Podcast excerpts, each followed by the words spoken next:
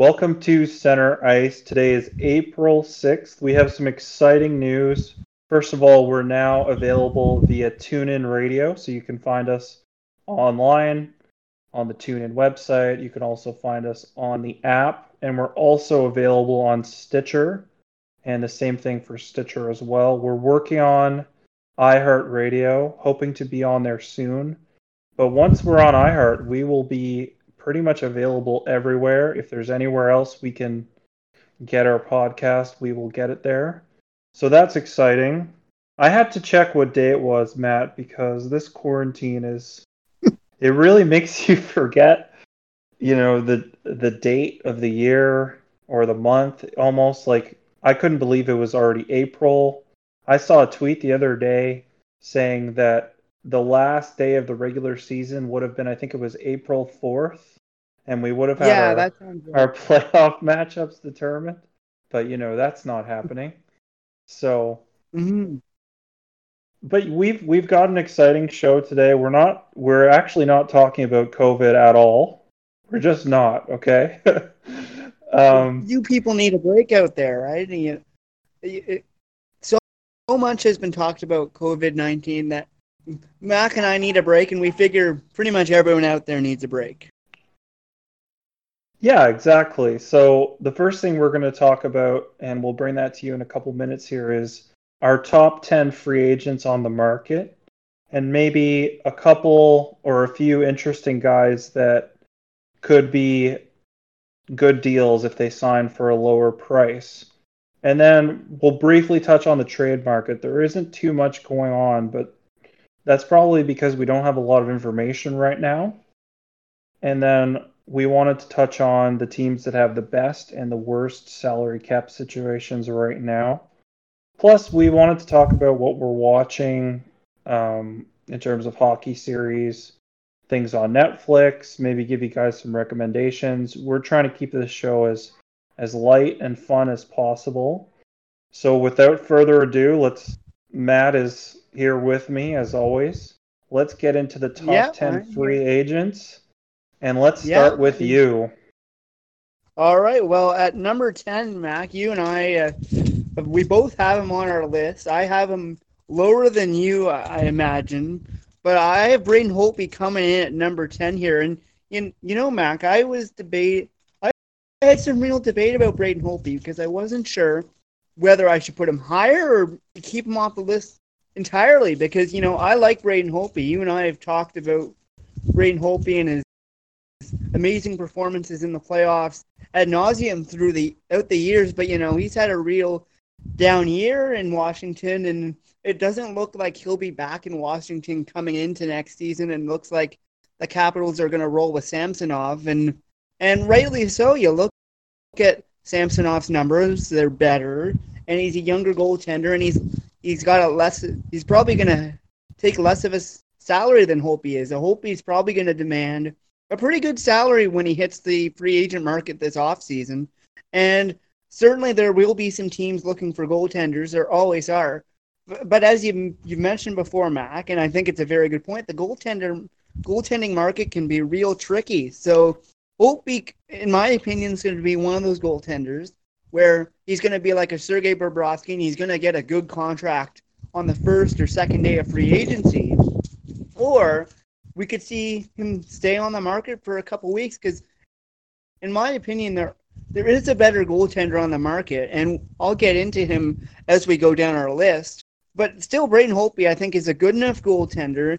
His accolades and his pretty consistent stats throughout his career, I think, will back that. And I think that certainly he'll find a landing spot where it's kind of hard to say because, as you know, the goaltending market is tricky, and I think that there are teams that could use a goaltender. You know, Minnesota comes to mind, Calgary comes to mind, Carolina.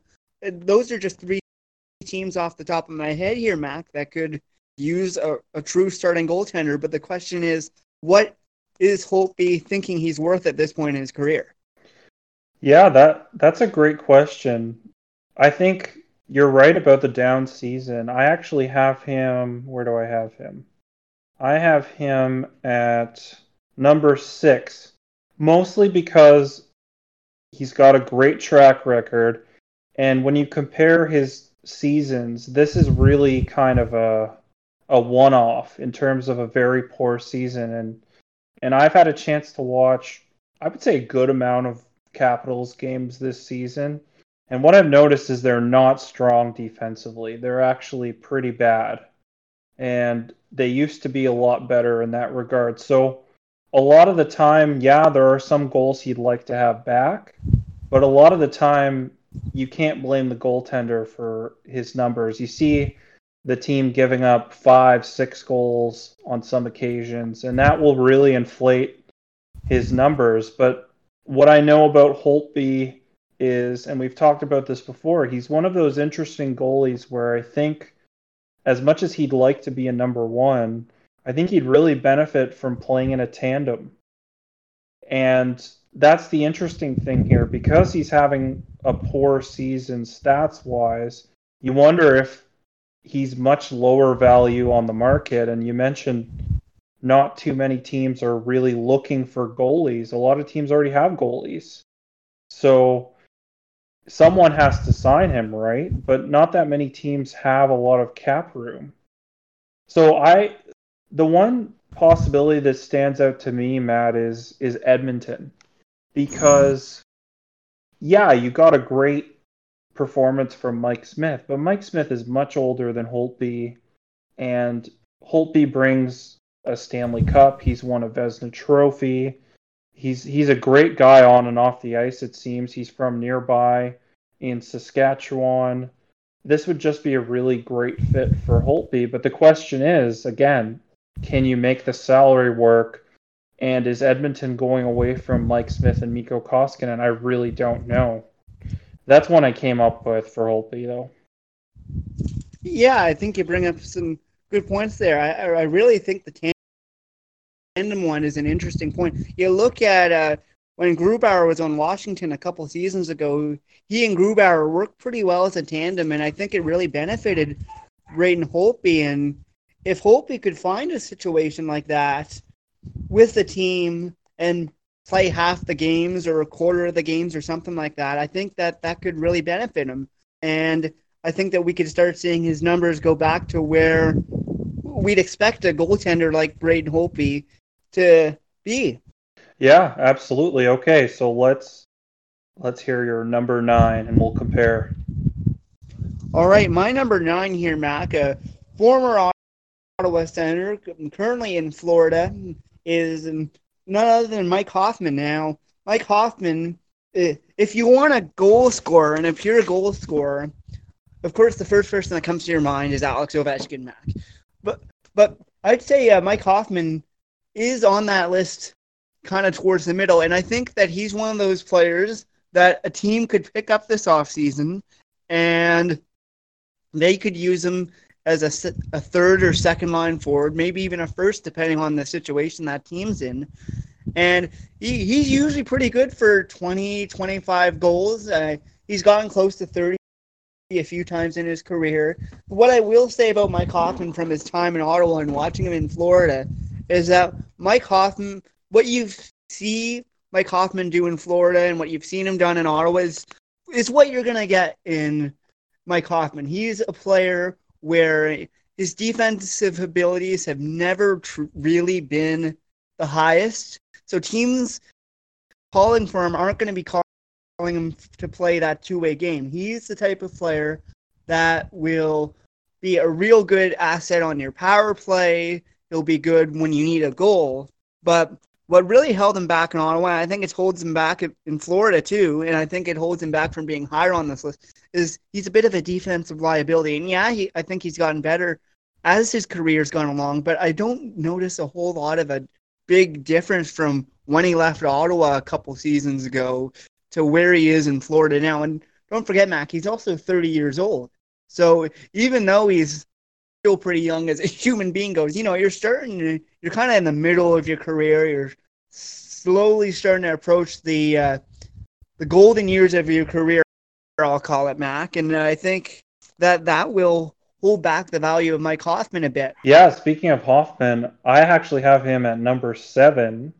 a little bit higher than you, but you are exactly right. He's a pure goal scorer. And the word that comes to mind when I think of Mike Hoffman is underrated because no one ever talks about this guy, but everybody around the league knows he's good. They know he's pretty much good for 25 to 30 goals almost every season. You go back to the 2014 2015 season when he really broke out as a player, and just listen to these numbers 353 points since then, including a career high last year. So if you're looking for a top six forward, someone to help out maybe one of your one of the guys you've drafted, this guy is a great fit. And Matt, one team that comes to mind here for me is the LA Kings. The LA Kings are are rebuilding, but you've seen the surge that they've had late in the year they could really benefit from bringing in a guy like Mike Hoffman here. Yeah, I could see that. Um, who I put down is Vancouver, and now Vancouver would be a little trickier, of course, because they've got a, a tough cap situation out on the West Coast.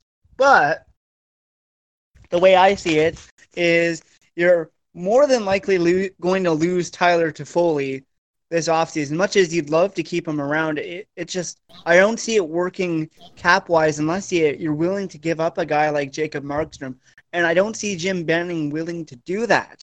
So I think that uh, Mike Hoffman would be a pretty good fill in there on a, a young Vancouver team, a team that's got lots of goal scoring, and I think Mike Hoffman would slide into that high energy, high speed, high tempo team in Vancouver. The question, of course, is what's the price going to be? If Jim Benning is able to negotiate a fair contract with Mike Hoffman this offseason, I think that that would be a very good landing spot for him. Yeah, I like that suggestion as well. But really, I feel like this is an affordable guy. You're not going to need to pay too much for him. And you know what he's going to bring. He's in great shape. He's he's a really talented shooter and scorer. Like you said, you know what you're getting with him. He's not a two way forward. He's a playmaking forward who can also shoot very well. And he's one of the best goal scorers kind of to hit the market in a little while. So I'm really interested to see where this guy lands. But he had a great run with the Sens. And really, if you look at his numbers in Florida, he's been quite good with them as well. So I, I, I really expect that he's going to have another fine season, and I look forward to seeing where he ends up. Yeah, I do as well. I, I don't see him staying in Florida. I think Florida is ready to move on from him, and I think that Mike Hoffman, whichever team lands him, will be in a, a real solid pickup. All right, Mac. Uh, so I've given you my my 10th and my ninth player. It's time for you to uh, reveal your eighth player, Mac. All right. Number eight, I've got Tyler Toffoli, and th- this was a tough one for me for a couple reasons. I like I like Toffoli a lot, but at the same time, he just hasn't really produced big numbers in his career. I mean, for a guy who's who's won a Stanley Cup and He's a very skilled player. He's fit in very well with Vancouver. I think you'd be shocked to learn that his career best is 49 points. But at the same time, you look at his limited time with Vancouver after the trade, he's been a point per game player, 10 points in 10 games. And he was also poised to post a career best season and probably crack the 50 point barrier for the first time. And remember, he's still young. He's not even really that close to 30 yet. The other thing you have to consider with Toffoli is during the last few years with the Kings, they haven't really had a whole lot of offense around him. Let's be honest, Matt. So you have to consider that as well. But Tyler Toffoli is, for me, he's always kind of that guy that leaves you wanting more.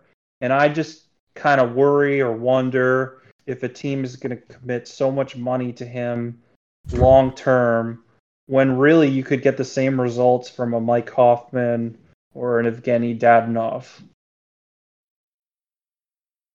Well, you bring up some excellent points here, Mac, and And you, you know, I think this is one where you and I differ drastically. I actually have Tyler Toffoli in my top five. I actually have him for three. I, I, I was debating where to put him, and he was one that I debated long and hard about because you, you raised some excellent points about Tyler Toffoli, Mac. But at the same time, I look at what he's done throughout his career, and yeah, he hasn't cracked the 50 point barrier, but from watching Tyler Toffoli here in Ottawa when he was a member of the 67 to where he is now in the NHL, to me, he's less about, yeah, he's a great, he's got some great goal scoring skills and hockey skills, but for me, it, it's a lot of the little things he does. Uh, when, especially when uh, LA was going for the cup runs. He did a lot of little things. He was great. He was great on defense. He was a pretty good playmaker, and I think that Tyler Toffoli also carries a name with him. He, he's a name that pretty much everyone who watches hockey knows, and usually when you see names like that, GMs are willing to sign them. More owners are going to say, "Look, we want you to go out and get this name." I think that Tyler Toffoli will certainly be getting a lot of calls when the off season opens up. I think that yeah, you're right. He's been held down by uh, by some pretty bad Los Angeles Kings teams over the past couple of seasons, and I think that that has lowered his point potential. But if you look overall, as he's played longer, his career totals have gone up. As you mentioned, he was looking to break the 50 point barrier this year. I think that Tyler Toffoli is one of those players where you will have to gamble on him a bit, but I think that he does the little things right, and he's a pretty good goal scorer too. Yeah, that's totally fair, and, and I, I totally understand where you're coming from there. I just I don't know. There there's something about him that like I appreciate how skilled and how good of a player he is, but I just feel like with the amount of teams that are strapped for cash, you have to be really careful in free agency, although they never are. So no, uh, uh, but like you said, this is this is a young guy who's going to get a lot of calls. There's going to be a lot of teams interested in him, and you just look at the price that Vancouver gave up for him as a rental. It was astronomical. So just imagine how much he's going to command on the open market. Yeah, you're absolutely right, and and I th- I think where you and I meet in the middle here is we know the we know the skill of Tyler Toffoli. We know what he's been able to accomplish in his career, but I think both you and I are wouldn't want to go all in on Tyler Toffoli. No, but again, I'm I'm always interested in free agency because I wonder if we're finally going to get a year when we don't see a bunch of ridiculous long term contracts and we see more three and four year deals, maybe max five. This really feels like it might be the one, but I mean, we'll see because those long term contracts are always. I'm gonna let you finish, but it's free agency. As much as I'd like to believe that myself, it, we've been saying that for years, and GMs keep getting burned on the free agency market. So as much as I'd love to agree with you, I don't think it's going to happen. yeah, yeah, we'll see. All right, so let's move on to the next one, shall we? Yeah, absolutely. So at n- at, at number seven, that's where we're at, right? You know, we've been chatting for so long, I lost my place. yeah, number seven. All right, at number seven here, Mac, I have Sami Vatanen. And mm. for, for me, Sami Vatanen, he's even though he's been on some pretty rough New Jersey teams the past couple years, he's put up decent numbers. You look at the numbers that he's put up, his plus minus really isn't that bad for a, a tough New Jersey team. And for me, Sami Vatanen's one of those guys where he slides in very easily to any team's top four defense. Would you agree? Yeah, I actually have him at number nine, not because I doubt Vatanen, but I, I think we should mention that really he's been unable to stay healthy for the last four years with upper and lowy lower excuse lowy lower body injuries and that's my concern. It's not his ability, but at some point, how many injuries can this guy take? He's still fairly young, but if you look back to him when he posted a career best 38 points with a good Ducks team in 2015, 2016, he's just not been the same since. And I don't wonder about ability. I wonder about can he stay healthy? And I think this may be one of those situations where he really thinks about which team has the best training staff, who's going to be able to help keep me healthy so I can have a long and successful career because the last four years have been a struggle and they've been terrible. Let's be honest. So I, I don't know where he's going to land, but like you said, he, he's a defenseman. He can slide into your top four. The only question is health with this guy. So I have him a little bit lower, but I understand that if if I didn't have any injury concerns, he'd be higher. I'll say that. Yeah, I agree with you on that one, Mac. I think that that uh, Sami Vatanen, he's proven himself as a solid, reliable defenseman through his career. It's just the injuries, and I think if he can stay healthy, and if some GM can pick him up for the right price, as I said, I think he can slide in very comfortably into any top four defensive pairings in the league. Yeah, exactly. Okay, so let's move on to your number six because my number six, as I mentioned, was Braden Holtby. So let's hear your number six, Matt.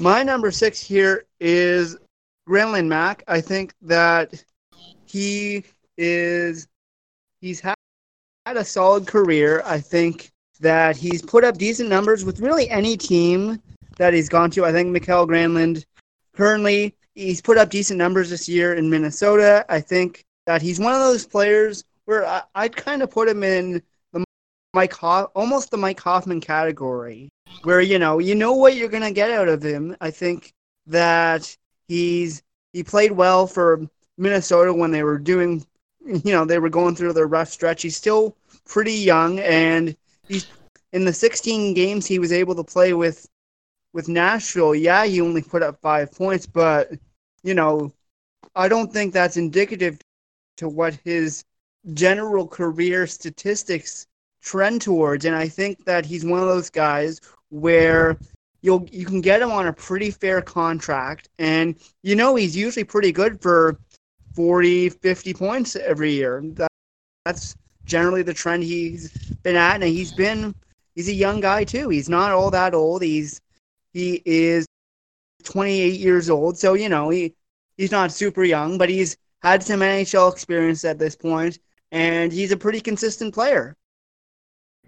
Yeah, that that's a good point, and a lot of people forget it wasn't so long ago that this guy was a fixture with the Minnesota Wild with a career high 69 points in 2016 2017 and then 67 in the following season. Since then it's it's been uh, definitely a struggle. Last three years have not been kind to him 49 points in 2018 2019. He only played 16 games with the Preds last year and only put up five points this year.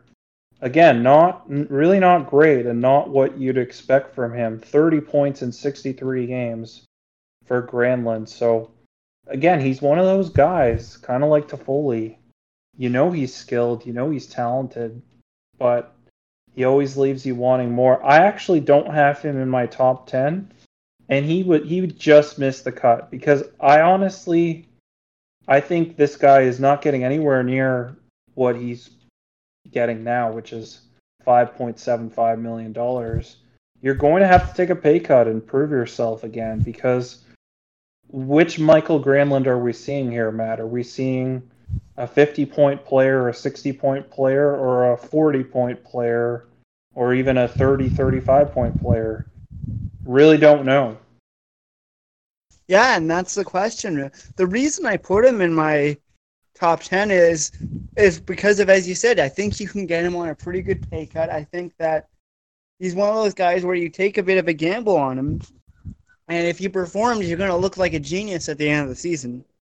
He's a he's got a lot of skill. The question is, is can he stay healthy? Absolutely. All right.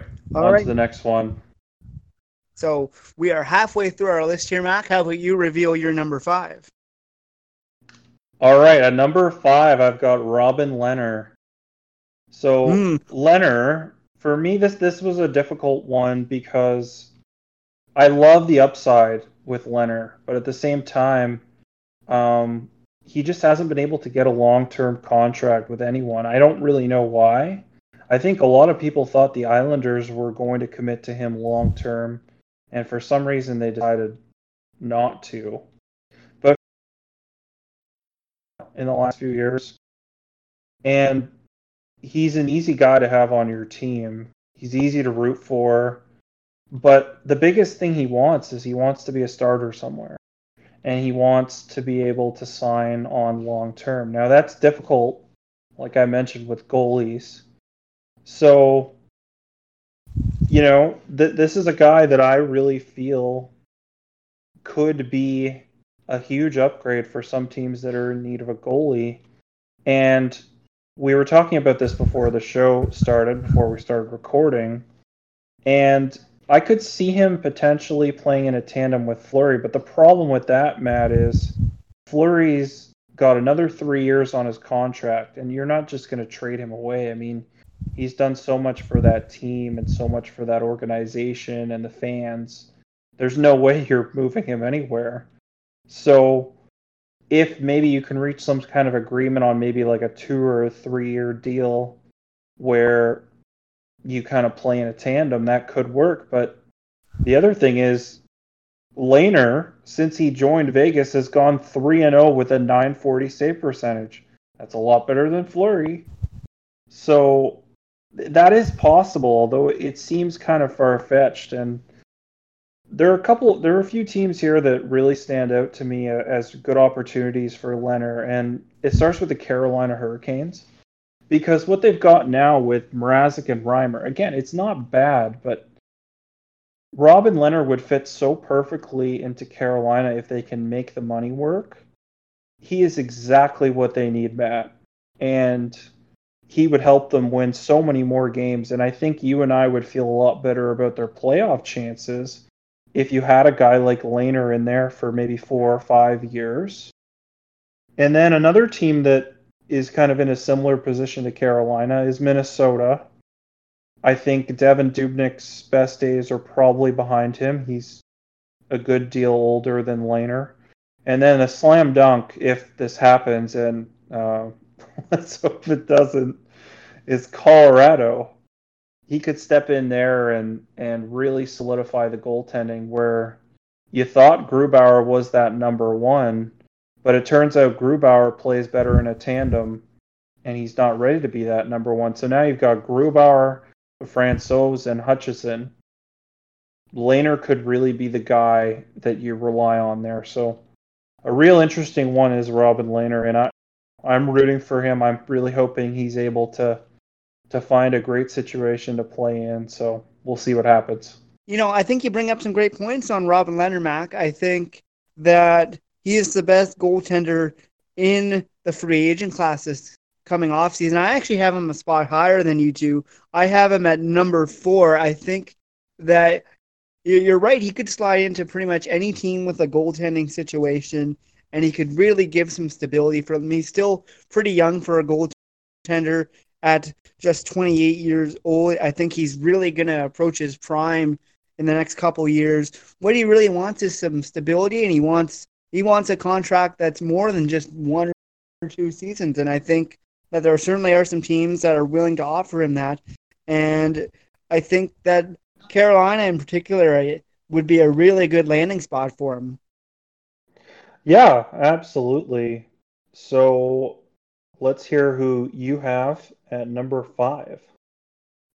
All right, at number five, Mac, I have Torrey Krug, and I, for me, Torrey Krug was kind of a hard one to rank because everyone kind of knows how good of a defenseman he is, and everyone kind of knows that he's not going to end up back in Boston after this season. And as you mentioned before we start recording, he's more than likely not going to go back to Detroit for obvious reasons. And right. I I think that uh, Torrey Krug, you know, he's one of those defensemen that does all the little things very well. He can shut down some of the best players in the league. He can slide into a top two tandem or a top four defensive pairing quite easily. I think that he's one of those guys that can also put up a, a decent number of points for a defenseman. And I think that any team that's that is able to get him signed will certainly be able to reap the rewards from him because he's still a pretty young player. He's just 28 years old, and I think that he's been pretty consistent throughout his career. You look at his stats through this season, Mac. He's put up 47 assists, and he's gotten six helpers, six goals to go along with that for a solid 53 points. You know, that's pretty darn good for a defenseman. So he can put up points, and he can also play that shutdown role, which I think a lot of teams would be certainly looking for. Yeah, absolutely. I have him a little bit higher than you. Um, but let's move on to number four, shall we? Yeah, so as I mentioned, my number four was Robin Lehner. So what is your number four, Mac? I've got another goalie here. I've got Jacob Markstrom here, Matt. And this was a tough one for me deciding between the two, but ultimately I felt a little more comfortable putting Markstrom there because he's played more than Lehner. There's more of a sample size with Markstrom in terms of a, a goaltender who's played a good deal of games over kind of the last three, four years. And it's funny, you know, you look back to when they traded away Roberto Luongo, which was a big deal uh, many years ago. In exchange, you got Shawn Matthias and Markstrom. Now, Markstrom at one point was the top goalie prospect in the league, but he really didn't develop the way the Florida Panthers hoped he would. And I mean, he spent parts of eight seasons in the Panthers organization, but anytime he got an opportunity, he didn't make the most of it. So finally, they decided to move on when they were in contention. And the Canucks really saw that this could be a guy they could rely on down the road. He just needed more time. It was as simple as that. And sure enough, he was a late bloomer. He eventually became the Canucks starter in the 2017 2018 season after having a really good run with Utica. And for me, this is a guy, Matt, that has really earned his payday. I mean, he has put in the work. And as much as the Canucks would like to have him back, I don't know if I see that happening for a couple of reasons. Number one, the money. Number two, you've got Thatcher Demko, who wants his shot at the job. And has played really well in Markstrom's absence. So I don't know if you can convince him to stay. Now, there's there's a few teams that could really benefit from bringing him in, and and the one that stands out to me here, Matt, is the Chicago Blackhawks, because you've got Corey Crawford coming off the books, and I, I really think you've moved on from him unless you can get him to accept a backup role or a lesser role. You've already traded away Robin Lehner. But really, ever since Crawford's prime, one of the things that the Blackhawks haven't had is goaltending. Markstrom can give that to you. And I think if you have that consistently, you have a much better shot at making the playoffs. Yeah, you're right. I, I have uh, I have Jake Markstrom around. I think I have him at number eight. So you know, I have him low. I had him lower, but I will say that you know, for me, uh, you you can easily make a, a case to put him at three, four, five. You know, there's just so many good players that are available, and I think you raised some excellent points about Jacob Markstrom. The thing for me is, I just have that feeling that Jim Benning is going to do any everything in his power to re-sign Jacob Markstrom. They really like him out in Vancouver, and of course, it's a question of is Jim Benning able to find that money? And I think that he, he he's a smart enough GM that and that if he really wants to resign him, he'll find a way to do it. So I'm not 100% convinced that he's going to hit the market. It certainly is leaning towards that way. But I think that the Canucks would really like to keep him around for a good reason. He's a solid goaltender. Yeah, no, I agree. I, I think Vancouver will do everything they can, but the money's going to be difficult, it's going to be their biggest challenge. All right, so we've got three left. Let's move on to number three. Who do you have, Matt? So as mentioned earlier in the show, Mac, I have Tyler Toffoli at number three. Now, uh, I know you had him lower, and I'll, I'll Now, quickly now, wait, wait, it. wait a second. Wait. Wait a second. Now that's a spicy meatball. Well, uh, okay, I gotta ask, why didn't you make a big deal about this earlier? I, like I told you earlier in the show, I had him at number three, and I thought I gave some pretty good reasons to why I have him at number three. But I'm happy to reiterate them for you here, Mac.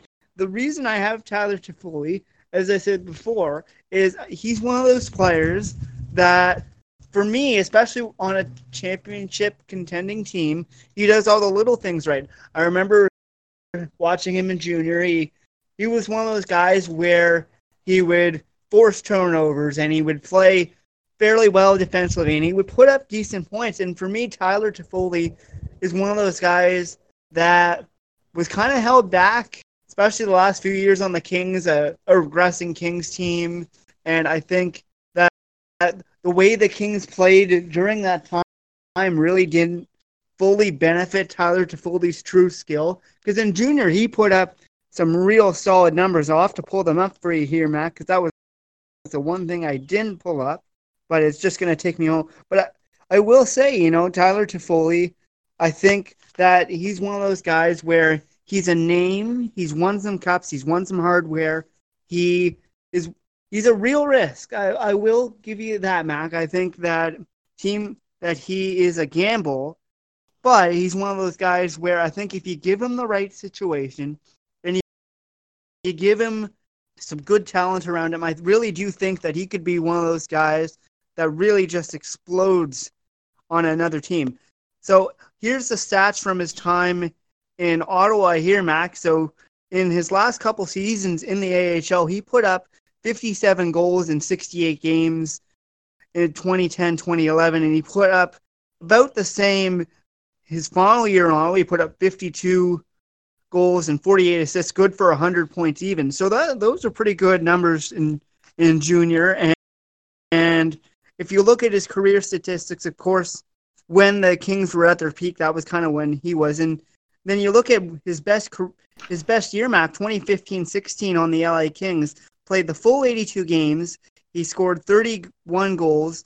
He got he was got 27 assists. And that and let me remind you, Mac, that was on an LA Kings team that was starting to regress. That was not the best of the LA Kings team. He and he still was able to put up some real solid numbers that year. I think that for Tyler Toffoli, I think he is, as I mentioned, I think he is a risk, but I think the name that he brings with him, the talent that everyone knows he has, I think that he could really command a lot of money, especially with the numbers he's put up in Vancouver recently. I think if he can keep that going through the potential remainder of the regular season if they play it and the potential playoffs, I really do think that could just skyrocket his stock here.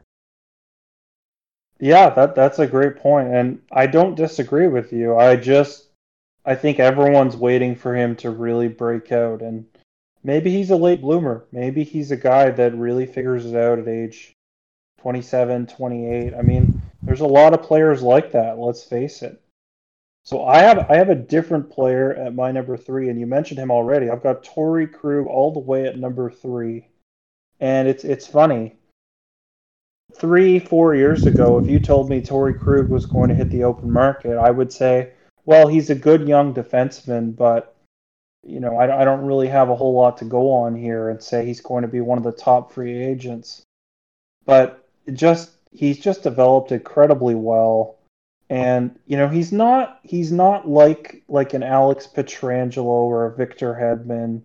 You know, he's maybe a step down from them because he's a little bit smaller, but He's really strong on his skates. He can run a power play with the best of them, and he can hold his own defensively. Um, and I didn't think it was possible for him to still be underrated, but I still think he is. And everyone's talking about Pietrangelo and Hall, but then you've got this Torrey Krug guy who's really darn good.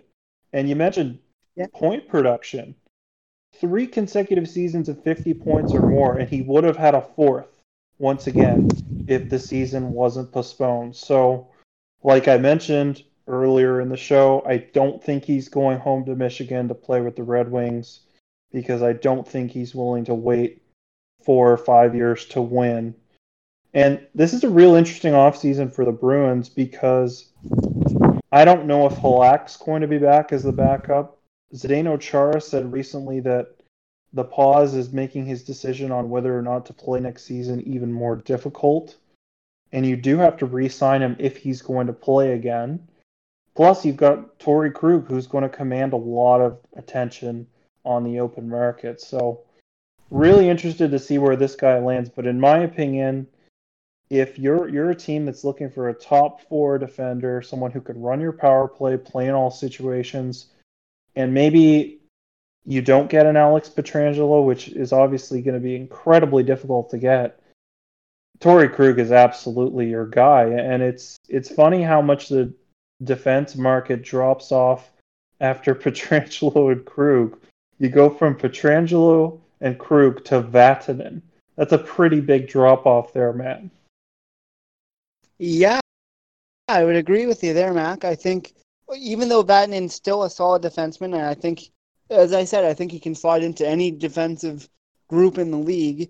Uh, Torrey Krug is a absolutely fantastic player, and I really did debate him, debate putting him in my top three because he, he's that good of a player. I think that he really has thrived on that Boston team, and I think that a lot of teams will be very happy if they're able to pick him up over the offseason. So let's move on to our top two here, Matt. I think we actually have the exact same top two here, and that's that's not a coincidence. I mean, I think anyone would say these guys are the two best players on the market. So, without further ado, at number two, Matt. At number two, I have Alex Pietrangelo. and you know, if it wasn't for the guy at number one, he would very easily be the number one guy in the free agent class because you just look at his career statistics and what he's been able to do with the St. Louis Blues over the past few seasons in particular. You look at last year when they won the cup, he played 71 games, was able to pot 13 goals, 28 assists, good for 41 points, and the points aren't everything with Alex Pietrangelo. He is a super, super good two-way defenseman. He can shut down some of the league's best quite easily. He can. He's the type of guy you want out there for every penalty kill. He's the type of guy you want out there if it's a two-one game in Game Seven and you're facing off against some of the league's best. I could go on and on about how good Alex yeah. Pietrangelo is because he's that good of a player. He's a fantastic defenseman, and the other thing I will say, he's a great leader as well. He's been the captain for the St. Louis Blues for a few years now, and he's he was really able to be a big part in the Blues winning the Cup last year. He was able to rally the troops, let's say, and bring them from last in the league to the Stanley Cup in June. So I think Alex Pietrangelo will certainly be getting a very good contract from a team over the offseason, and rightly so. Yeah, I, I totally agree with everything you said, and I just wanted to add a couple things in here before we move on to our number one.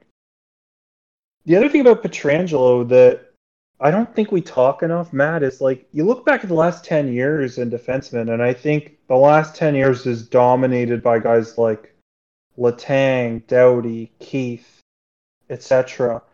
But really, this is a guy that has been consistently in the Norris conversation for most of his career. And he's just guys like this don't come on the market that often. And he's only 30 years old. He's still in great shape and still playing very well. So, this is a guy that he's that good that teams will try and move around salary to try and fit in.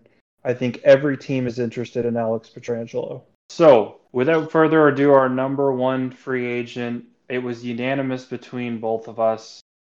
It's Taylor Hall, Matt. Yeah, uh, I'd say this is a pretty easy number one. Even if you don't know hockey all that well, Taylor Hall, the stats speak for themselves here, Mac. Even though his numbers have been down over the last couple seasons, you can chalk that up to some injuries and some rough teams he's played on. I think that Taylor Hall is one of those guys that doesn't hit the. He's not. He's the type of guy that doesn't hit the free agent market very often, mm-hmm. and when he does, you know, every team's gonna that has the capacity to get him will more than likely go after him. And I think that a lot, a lot of teams are going to be calling his agent come the offseason this year. Yeah, he's just two years removed from that Hart Trophy season where really he was just unbelievable with 93 points in 76 games for the New Jersey Devils. Since then, he has 89 points in two seasons, but like you mentioned, he's had some injuries, he's been a bit inconsistent. But you look at his career, he's only 28, 563 points in 627 games. And this is a guy that really needs to pick the right situation. I don't think the Coyotes were the best situation for him, but again, he got traded there. He didn't have a whole lot of say, and he got traded to a playoff contender. So there's not a whole lot you can ask for uh, if you're Taylor Hall there. Uh, but the Coyotes are a defense first team, like I said, and I, I don't think his dynamic offense really fits in with their play style. And I don't I don't think he's staying. There's there's no question about that for me. As much as you'd like to re-sign him, I I don't think you can convince him. And now here's where it gets really scary here, Matt, because I, as much as I don't want to do this, it makes too much sense, and um, this is going to cause a lot of teams to go crazy next year. But I'm predicting Taylor Hall signs with the Colorado Avalanche for five years. You know, I'm predicting that as well, Mac. This is a double prediction here. How often do we have a double prediction from the two of us? and I and you know what? I, am God help us all. For me, th- this is almost on the you know the Kevin Durant going to the Warriors level of stuff, right? I don't yeah. think it's quite that bad because basketball is basketball, but we haven't we haven't seen a team up like this really ever in the NHL. And there's the real potential could happen this offseason. I think that Colorado, it's just a perfect storm. You have the cap space available, you have a young, fast, exciting goal scoring team that is pretty close to contending for a cup. You've got Nathan MacKinnon, you've got Landeskog this is a perfect situation for Taylor Hall to find himself in. I, I think it just makes too much sense. Yeah, I, I if they come calling, and even if they offer maybe a little bit less money, if you're giving him five, six years, I don't see how you turn that down. I mean, this is this is the best situation for you since you played in Edmonton, no question. Absolutely, it's the best situation. I think that I think that there's a really good chance it's going to happen. I and I think it'll still surprise people. It'll catch people off guard because no, we don't see that type of thing in the NHL very often. And I think it, I think it could happen. And as you mentioned earlier in the broadcast, they could also pick up a guy like Robin Lehner, and then it just gets unfair, Mac. If they find oh, a God. if Joe Sakic finds a way to sign a guy like Robin Lehner and Taylor Hall. Oh uh, my! Yeah, you, know, you that... back in like NHL, like eleven through fifteen, there was a rule at parties you couldn't play as a Hawk because they were just too good. I think this is going to be the Avalanche in upcoming NHL games if this happens. Yeah, I mean, I I don't know if they have enough to sign both guys, but certainly but if you're creative, you could probably do it. As scary as that sounds, you could probably pull it off. Yeah, and you know, you and I were critical of Joe Sack pretty early in his general manager career, but he, he's done a very good job. He's learned as he's gone along, and I think he's made, for the most part, in the last two years, he's made some very solid moves. He's made some smart moves to make his team better. And Joe Cap- Joe Sakic is a smart guy. I think he could figure out a way to certainly to get both. I think that if you can get it, if you can tell Taylor Hall, look, we're gonna get a guy like Robin Lehner so that you we can have a solid goaltender here in Colorado, and you can play with Nathan MacKinnon and Gabriel Landeskog. I don't think you need much more of a sales pitch there, Matt. No, no, absolutely not. And look, Taylor Hall wants to win. He, he absolutely wants to win. He's made that very clear. There's a reason why New Jersey they, they made all those moves over the offseason last year because they wanted to say to Taylor Hall, look, you're in the prime of your career. We want you to win here. We want you to stay here. And obviously that didn't work out. And I think that Colorado, it's just a perfect storm. Now, I did put down one more team just as a, a thought experiment here, Mac. Okay. And I want to hear your thoughts on it because I still, I, I still think we're going with the double prediction here. But All right. let's make things interesting. So, the other team I put down, and I, I was only looking at teams, and this was going through our research for our next segment in a moment. But the other team I put up here was Montreal, Mac. And for me, Hmm. Montreal, they have a similar cap situation as Colorado, almost identical actually. And the other thing with Montreal is, I'd say they're a couple years behind, at least where Colorado is.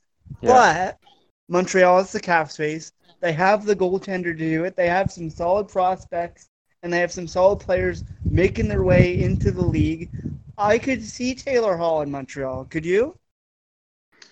Yeah, that's that's an interesting fit. I mean, um, I mean, if I you're agree Montreal, they're they're a few years behind, but that definitely does fit, and that is a team that's going in the right direction. I think it's just, I think the biggest thing Bergevin has learned is that this team needs a little bit of time. We need a little bit of time to develop as a team, and if we can be that team that's contending in two years, that's kind of where we want it to be. So that yeah, that's that could be a good fit as well. Um, but but again, like you said, uh, if the Colorado Avalanche have the space and they want Taylor Hall, how in the world can he say no?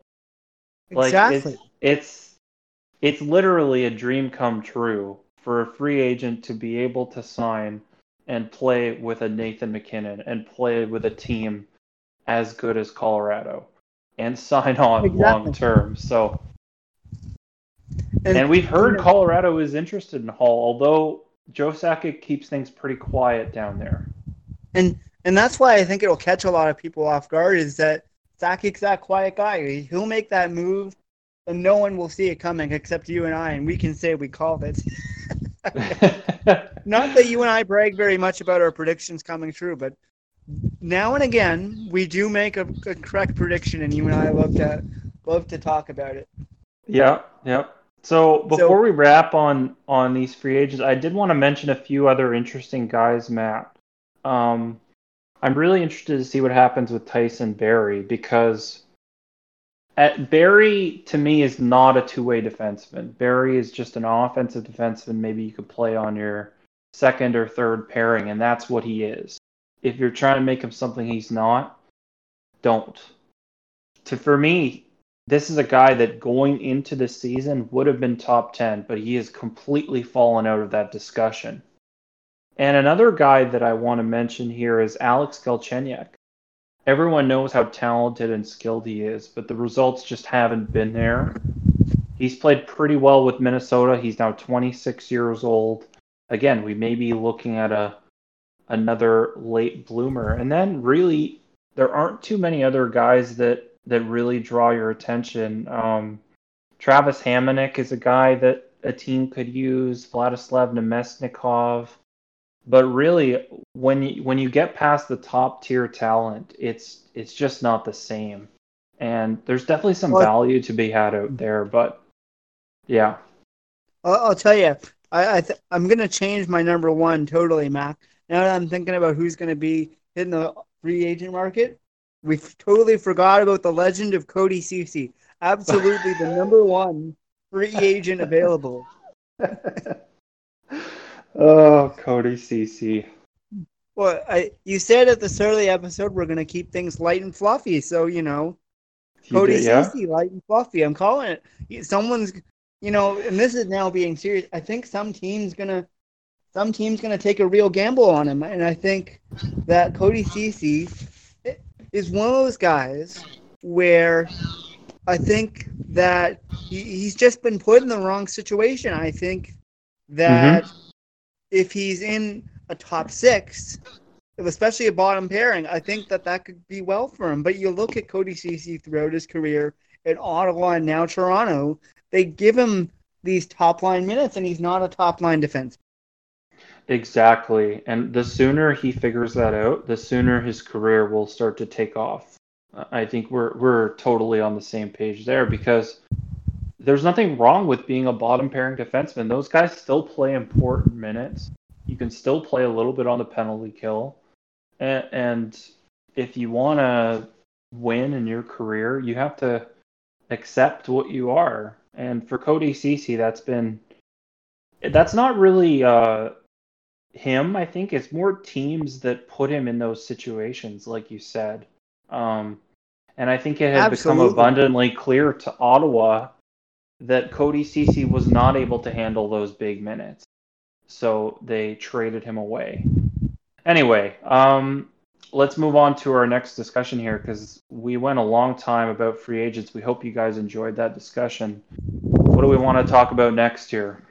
Well, I think well, I think on the topic of cap space, we should hop into the cap space head first here, Mac. And I think before we become the bearers of bad news, we should talk about the teams with the best cap space. And I I wrote three for each year, Mac, and we can dive into each one a little deeper here. And we've already mentioned Colorado, and for hmm. me, Colorado is one of the teams with the absolute best cap space. And the reason why is even though they don't have the most cap space available, they're the team in the the best position to do a lot with that cap space. You and I have mentioned the potential of landing a guy like Hall over the offseason. And I think that Colorado, they're not pressed against the cap. Even if they don't get a guy like Taylor Hall, they've got some money to make some needed improvements on that Colorado team. As you and I have mentioned in our previous episodes, we like Colorado. We like the situation they've got there, and we like the direction they're heading, but they certainly could use a little more depth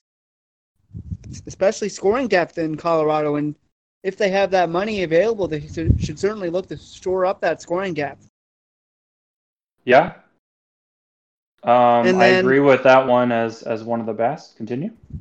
Mm-hmm. And then next, uh, uh, we actually mentioned them again already. Uh, Montreal. I think that Montreal they've got a very similar situation to, in cap terms to Colorado. They've got about $5 million in cap space there. I think that they're a team that could make some moves to become a better team. As you and I have both mentioned, they're a team that's still a, couple years from competing.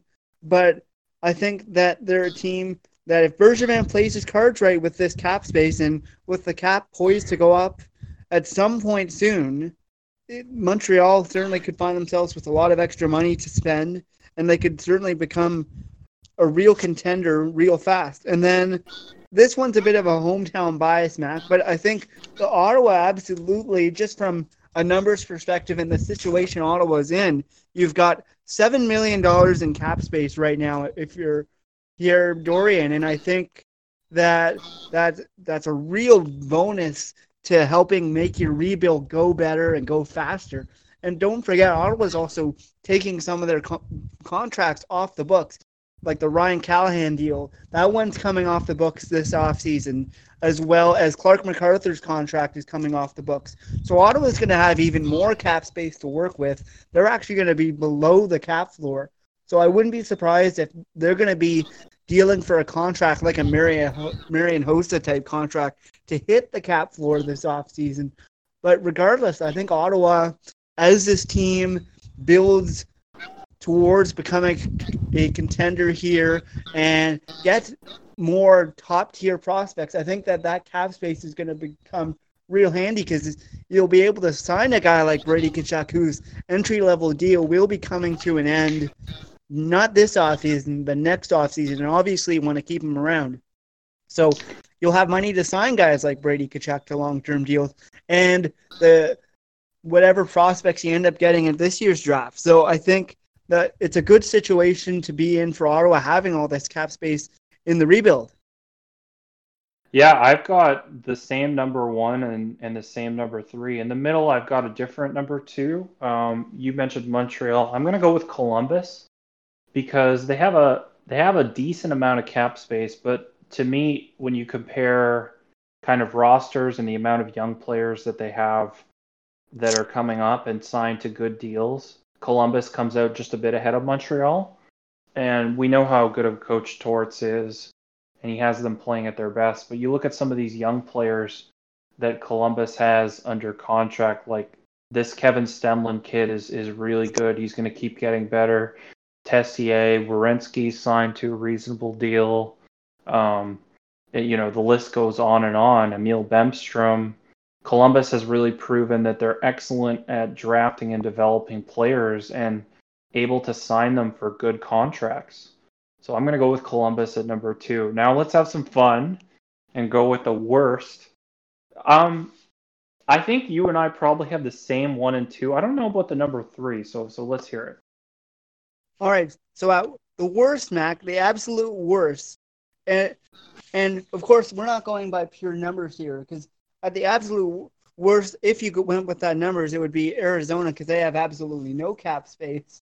But for me, the worst team with the cap situation, based off the situation they're in, and I wouldn't be surprised, as you mentioned, we probably have the same. The worst team for me is San Jose. Yeah, they have six hundred and forty-eight thousand dollars in cap space, but that's nothing. You can't even sign a an entry level deal with that. And and for me, the reason San Jose goes number one is the situation they're in. You look at the contracts they have. You have Brent Burns deal, that's a long term deal. You have Evander Kane's long term deal. You have Karlsson's long term deal. You have Vlasic's long term deal. You, you get the trend here, Mac. They've got a bunch of long term contracts with guys that have had injury problems or getting past their primes or you overpaid for guys and and no team wants to take on those contracts right now. So for me, San Jose is the worst because you can't. Uh, these other two teams I have on here, yeah, they have less cap space, but for me, they can at least make some moves to get some more cap space, and they're better teams. San Jose, for me, even if they get better next year, and they probably will because they won't have as many injuries, even if they do get better, they aren't they don't have a whole lot of cap space to get better, especially on the goaltending front. You you and I have talked about for years how the San Jose Sharks need a better goaltender than Martin Jones, but you don't have the cap space to sign a goalie yeah. like a Robin yeah. Lehner. So for me, San Jose is going to keep spinning tires until they can find a way to move some of those big contracts, and I don't see it happening. Well, now here's the other problem when you mentioned San Jose. It's one thing to, to spend to the cap, but it's another thing to continue trading away your first round pick every year. How are you going to be able to develop through the draft? How are you going to get your next franchise goalie when you're trading away your draft picks? Like it it is just a we don't understand the situation in San Jose, but anyway, let's move on to number 2. Um I'm, I'm going to take number two, and I, am going to assume you probably have the same one as me. I've got the Leafs at number two. Yeah, not because not because they don't have a lot of talent, but because Dubas has made a few bad decisions and he's overpaid on certain players.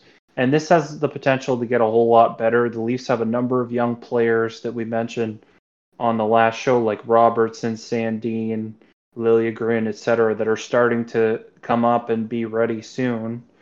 Um, that will start to take those spots. So you'll now start to get some ELCs in the lineup, and that really helps with your cap space. But just, I think cap management is is a big concern with the Leafs because, yeah, you you have all the money in the world compared to a lot of teams, but there's a salary cap here. Like, let's not the funny thing is, without LTIR, the Leafs would be almost 12 million over the salary cap, Matt. Can you believe that? Yeah, as much as it's hard to believe, there's been a lot of big contracts handed out in Leafland, and and I think for uh, the Leafs, they're in a better situation than San Jose, which is why I've got them at number two. If Toronto was still spinning tires like they were all of the 2000s and early 2010s, Toronto would be number one without a doubt. But yeah. Toronto's got a, I, I'd say a decent team, but they still don't have a great cap situation. And you know, if Kyle Dubas can make some smart moves over the offseason to free up some cap space and get some pro- proper defenders in Toronto to go along with a guy like Jake Muzzin. I, my confidence in Toronto becoming a real contender goes a lot higher than it is right now. All right, let's finish this off. Number three, uh, I've got Arizona here. Mm, well, Arizona for me, I was tempted to put them on. Uh, they'd probably be a number four for me, and I think you and I probably have very similar reasonings on why Arizona would be number three. But I actually went ahead and I put Florida at number three, and mm. on, almost it was it was almost a flip of a coin, honestly, because I could have put either or.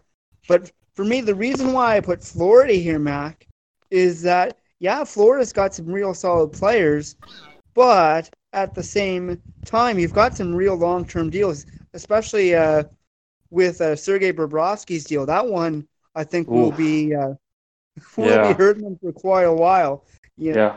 You know, he signed for a massive contract last off season. He's getting paid ten million dollars a year for the next seven years, and it really has fallen short for him right now. And it doesn't, even though their forwards aren't bad, you don't have a whole lot of space to do a lot of things for in terms of make, improving your team with Florida. You only have four hundred and sixteen thousand dollars in cap space. That's not a lot at all. So if you're Florida, yeah, you you aren't right against the cap, but you're pretty much neck you're pretty much at it. So for me, Florida, although I think they've got some real potential, it's just the cap space for me, similar to the Leafs, is, is going to be eating them up over the next few years because I can't improve their team. Yeah, so I think we're just going to leave it at best and worst, kind of a top three, because we want to finish up this show here. Uh, I've got the Arizona Coyotes at three, um, because when I look at their roster, it it's just not that impressive considering they've basically used all their money. And yes, you have guys like Taylor Hall coming off the books, and that's fine. But really, once you start to have to re-sign some of these guys, that cap space is going to go away in no time. So let's move on to our closing of the show, and we just wanted to talk about kind of what we're watching um, during this quarantine.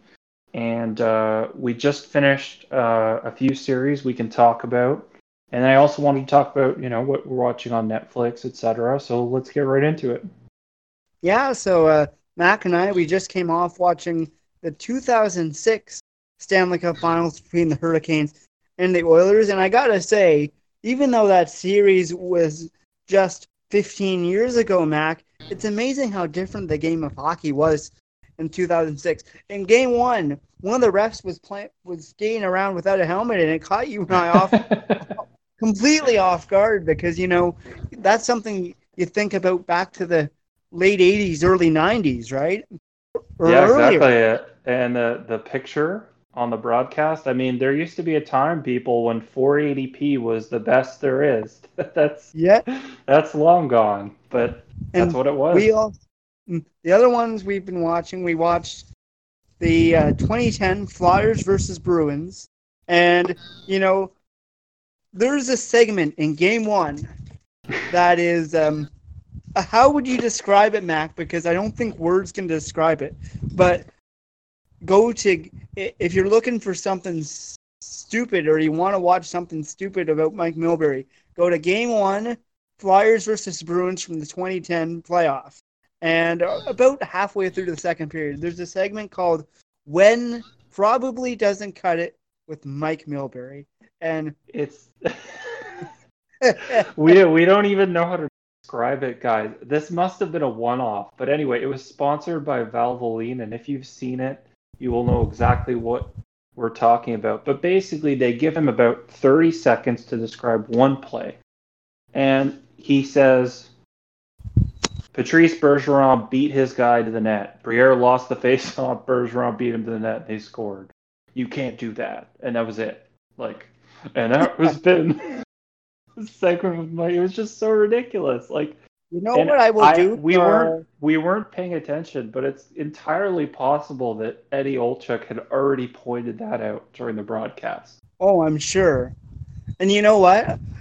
you know what I'll do, Matt? Just for our, our, our amazing listeners, I will go back. I will I will take a copy of that clip and I will upload it to YouTube so that everyone can see it in its pure glory. Because this can't be lost to time. This is something that should be preserved. Yeah. So um, he mentioned those series. Um, I also watched LA versus Chicago on my own time. 2014 Western Conference Final. That was great. Uh, mm, that, I think that was a fabulous series. I think that we're was... planning on Tampa and Calgary from 2004 next. That's yeah, probably our next series. Currently, uh, I'm also doing a, a 2015 Sens run to the playoffs. Uh, I found a whole bunch of Sens games from 2015, and I'm just watching the games down the stretch run, and including the losses because you got to go with the highs and lows of the games. And it's been great. It's been great to see how good Andrew Hammond was for those three months in 2015 and see how good Mark Stone was as a rookie. He really could have won the Calder that year, but Aaron Ekblad ultimately beat him out by a few votes, I think. So it's been fun to watch that, and both of us are really enjoying the 2009 Caps versus Penn series, a real good rivalry. O- Ovi in his prime versus Crosby and Malkin in their primes. It- it's fabulous. We've been really enjoying these series. Once again, if you're looking to watch some of these games because you can't find them on NHL Live, and both Mac and I have been critical of NHL Live for that. If you want to find some of these great games, all you have to do is type in NHL Playoffs Archive on YouTube or Surg72 on YouTube or NHL Old Games, something like that, and you will find a treasure trove of amazing old games. Yeah, yeah. All right, so uh, what have you been watching other than hockey? Mm, well, as much as I'd love to survive on hockey alone, one cannot do that. I, I've been watching some of the MLB broadcasts. They've been doing daily baseball broadcasts of some of the best games of Major League Baseball, like uh, Roy Halladay's no no in the playoffs or Bautista's bat flip game or Oakland winning 20 in a row. There's been some really good games, and MLB streams them on their social media feeds every night. So if you're a baseball person, I recommend that as well. But in terms of non sporting things, Mac finally got me into Ozark. He'd been convincing me for couple weeks. You, you got to watch Ozark. Ozark is one of the best shows on Netflix right now. And I gotta say, it is fabulous. I've been loving it. I just finished the first season, and I, I wish I'd watched it sooner because it's so good. And the other show I actually just got through and I recommended it to Mac. It's been all the rage on the internet right now. It's Tiger King. And I'm not going to say a lot about Tiger King because it's one of those shows where it's best if you go in ab- pretty much absolutely blind because it's something. It's it's really really something. Words cannot yeah. describe how weird Tiger King is.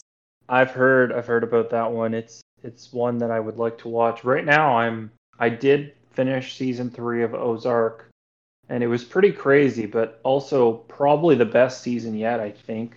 Um and I really enjoyed Ben's character, Wendy's brother. Just fabulous acting um there but right now I'm going through Homeland, season seven, and I kind of took a break from Homeland for a while because you know it's a show where there's a lot of chaos, a lot going on, and it's it's kind of hard to watch consistently because there's just so much to indulge in, and it's kind of a dense show. So anyway, I'm on season seven, and I'm really enjoying it. It's uh, there's a lot of controversy and a lot of things. I'm not a big politics guy, but I really like the kind of political shows, Matt. It's funny how that works. Yeah, it is. Uh, one of the other shows I've been watching is was actually I've been watching more movies because you know everyone says you got to watch this movie, you got to watch that movie, but I haven't been able to watch a lot of movies. So what I have been, uh, I was able to watch movies like 1917 and stuff, and what a movie! It's absolutely fabulous. It, it, it's just as much a, a, a fantastic war movie as it is a, a fantastic piece of cinematography. I highly recommend it. And I've also been trying to watch some more Disney Plus because Disney Plus has got all 30 seasons of Simpsons episodes. And as longtime listeners of the show would know, Mac and I uh, absolutely love The Simpsons, particularly classic Simpsons. Mac and I send each other Simpsons clips all the time, and and it's just so much fun going back and reliving classic Simpsons. And if you've got Disney Plus and you're looking for a lot of time to kill, Simpsons is a great way to do it. Yeah. All right. So I think that just about does it. Thank you once again for listening. Center Ice is presented by the National Podcast Network. Where you can find us and many other great podcasts. Uh, just go to National Podnet on Twitter or look at their website. Remember, we're available on pretty much every platform. We'll be available on iHeartRadio soon. We really hope you enjoyed the episode. Um, we're not entirely sure when we'll be recording next, but we'd love to keep these going maybe in the next couple of weeks. So, Matt, I will talk to you then. Take care. Yeah, take care, Matt. All right, everybody. Thanks for listening to Center Ice and have a great day. Stay safe, stay healthy, and be kind.